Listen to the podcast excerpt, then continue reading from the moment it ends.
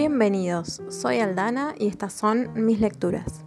Este espacio está dedicado a los libros, aunque algunas veces vamos a hablar de películas y series relacionadas.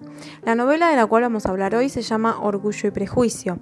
Fue escrita por Jane Austen y se publicó el 28 de enero de 1813. Se dice que es la primera novela que la escritora escribió. Tenía 20 años cuando la empezó y la terminó a los 21 años. El título original era First Impressions, que traducido es Primeras Impresiones, pero nunca fue publicado con ese nombre. Se dice también que su padre envió una carta con el borrador a un editor llamado Thomas Cadell que ni siquiera se tomó el trabajo de leerlo. La escritora dejó el borrador eh, archivado durante mucho tiempo y entre 1809 y 1810 ella revisa el borrador y se lo entrega al mismo editor que había publicado Sentido y Sensibilidad. Esta vez no lo hace con el apoyo de su padre, sino con el apoyo de su hermano y lo hace a los 37 años de edad. Sus obras fueron publicadas de manera anónima y se dice que firmaba como By a Lady, o sea, una dama. Después de eh, su muerte, su hermano reveló finalmente que ella las había escrito. También vendió sus derechos sobre la obra y cuando esta fue un éxito no cobró ni un centavo. La autora viene de una familia de talentosos escritores aficionados, ya que su madre escribía versos, acertijos y adivinanzas, y sus hermanos mayores, en su época de estudiantes, eh, fundaron un seminario humorístico. También se dice que, como entretenimiento, lo que hacían los miembros de la familia era escribir borradores eh, sobre obras o cuentos o pequeñas novelas y las circulaban entre ellos y sus amigos. Muchas investigaciones la sitúan como uno de los libros más vendidos en Gran Bretaña y el mundo. Y en el 2003 la BBC realizó un sondeo donde salió como una de las novelas más apreciadas después del Señor de los Anillos. A pesar de que es considerada como una comedia romántica, vamos a ir viendo a continuación que no es solamente una historia de romance, sino que es una novela que es mucho más profunda, ya que eh, toma y critica a modelos de la sociedad en la que vivió la autora. La novela comienza así.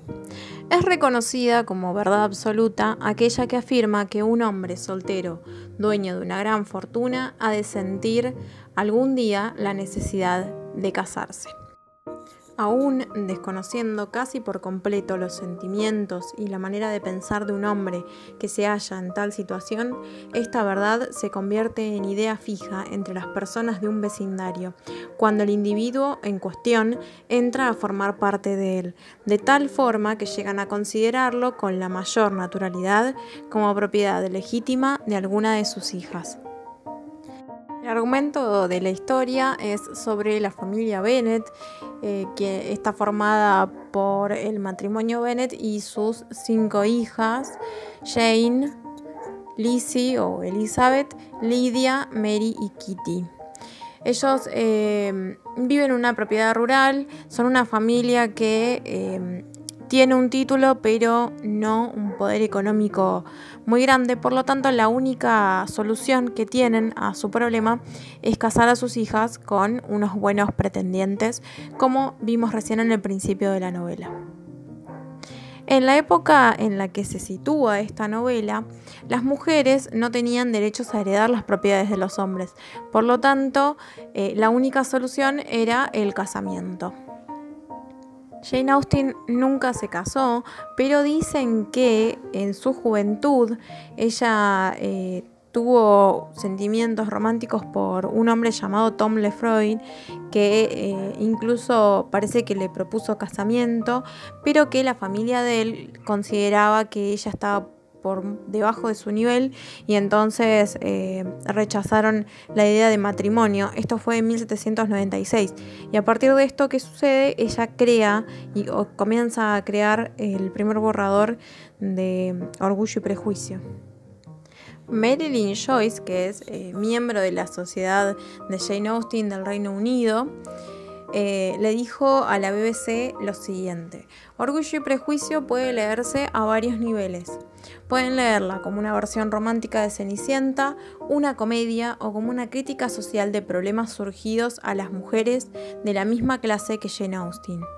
La historia está escrita a veces de forma mordaz, a veces con una ironía muy sutil y no hace falta ser un universitario para extraer conclusiones de ella. Y personalmente creo que ella tiene mucha razón en lo que dijo podemos ver las críticas a la sociedad a través de diversos personajes que aparecen.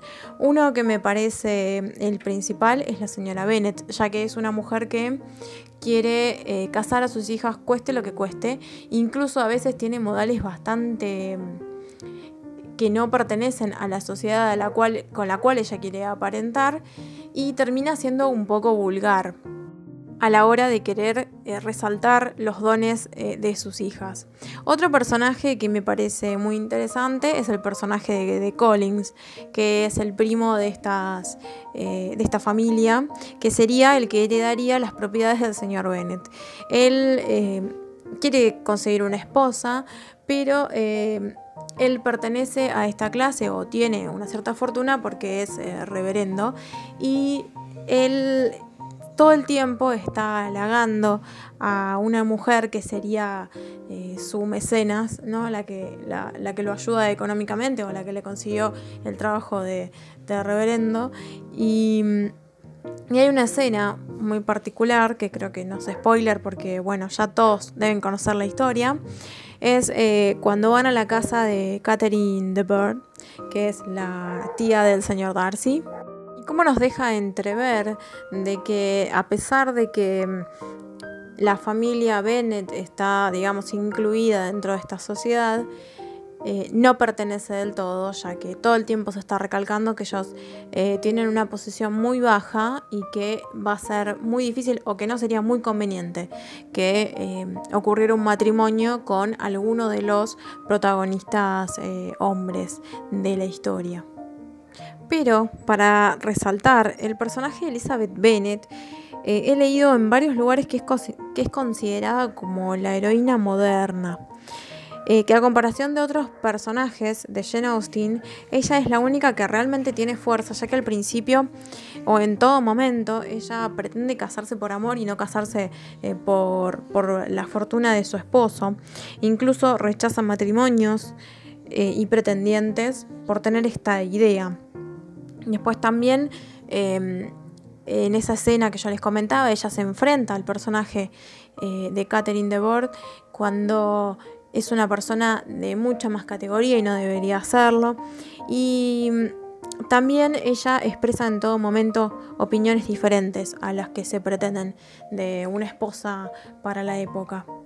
Por lo tanto, es un personaje totalmente fuerte y por eso es que es considerado como una heroína y también como una feminista. Se dice que eh, a la autora se la considera también como una de las primeras eh, feministas, ya que Jane Austen quería escribir más que a tener una familia y un esposo, ya que permaneció soltera hasta que falleció. Y pretendía ganar eh, dinero con esta profesión. Y también, como dijo esta señora, eh, se puede leer como una historia de romance, ya que la historia entre Elizabeth Bennet y Fitzwilliam Darcy o el señor Darcy es una historia excelente en la cual está mezclado eh, los prejuicios de cada uno, eh, los orgullos y, es una relación que no es de amor instantáneo, sino que hay muchos enredos en el medio eh, hasta que al final logran conocerse como realmente son. Les recomiendo que lean la obra, que no la tomen solo como una historia romántica, por eso hice toda esta investigación y les dije eh, lo que había encontrado y los puntos de análisis que tiene la obra en general, para que no la consideren como una simple historia rosa, sino que es mucho más, muchísimo, muchísimo más. A continuación vamos a hablar de versiones eh, cinematográficas o series basadas en eh, esta obra. Les recomiendo la de 1995, que está realizada por la BBC. La BBC siempre que realiza alguna adaptación, sobre todo en las obras de Jane Austen, son eh, realmente eh, muy bien realizadas. Eh, está protagonizada por Colin Firth y Jennifer Hale. Dicen que es la mejor adaptación porque es muy fiel a la obra, incluso tiene partes, eh, diálogos eh, sacados y la verdad es que capítulo por capítulo no se pierde nada de lo que cuenta la novela. Después también les recomiendo la película del 2005, creo que es la versión más conocida, protagonizada por Keira Knightley. Matthew McFadden, creo que se dice así, si me equivoqué, después me lo dicen. Vamos a hablar eh, de adaptaciones eh, un poco libres de la obra. La primera y la más conocida es el diario de Bridget Jones. Eh, toma esta temática bueno, de, las primeras impresiones y la madre de Bridget es calcada, la señora Bennett. Después tenemos, hay un musical en el 2004 que la vi hace muy poquito, eh, que es una versión de Orgullo y Prejuicio, versión Bollywood, o sea, en la India es una coproducción Estados Unidos o, Gran Bretaña y la India, que también es una, es una obra versión actual de Orgullo y Prejuicio donde Elizabeth Bennet pertenece a una familia india y el señor Darcy es un joven hotelero multimillonario que va a la India a acompañar a un amigo y ahí se conocen. Después eh, hay una serie que se mm, estrenó en el 2008 que se llama Lost in Austin y es una serie muy divertida, pero también un poco extraña, ya que hay un pequeño elemento fantástico dentro de la serie. Em, la protagonista es una persona común que es fanática de Jane Austen y de repente un día en su baño se abre una puerta y aparece Elizabeth Bennet por cosas del destino eh, se intercambian y cada una queda en el mundo del otro. Así que bueno, se las recomiendo, es muy buena. Después tenemos Austinland, que está protagonizada por Kerry Russell y basada en una novela homónima de Shannon Hale. Es eh, también la historia de una fanática del mundo de Jane Austen que no encuentra una pareja estable porque siempre trata de buscar al señor Darcy en, o algún personaje masculino de Jane Austen en todos los hombres que conoce y no lo logra entonces eh, toma la decisión de agarrar todos sus ahorros y, pagar un viaje a un centro como si sería un parque de diversiones de Jane Austen donde eh, una señora eh, recreó toda la todos los escenarios de Jane Austen y contratan actores para que se hagan pasar por los personajes. Y bueno, entonces vivir una experiencia como si estuvieras en una eh, obra de Jane Austen, es eh, muy buena, es una comedia romántica.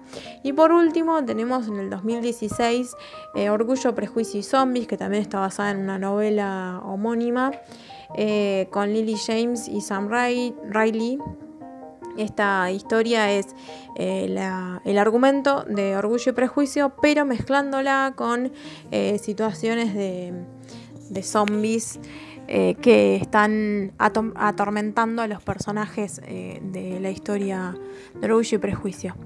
Bueno, si les gustó, te invito a suscribirte, a contarle a todos los amantes de la literatura que conozcas para que también lo puedan escuchar. Los espero la próxima, los viernes subo un nuevo episodio. Eh, recuerden seguirme en Instagram, arroba lecturas de Aldana, eh, donde estoy mucho más activa y donde pueden ver quién les está hablando. Un beso enorme y nos vemos la próxima.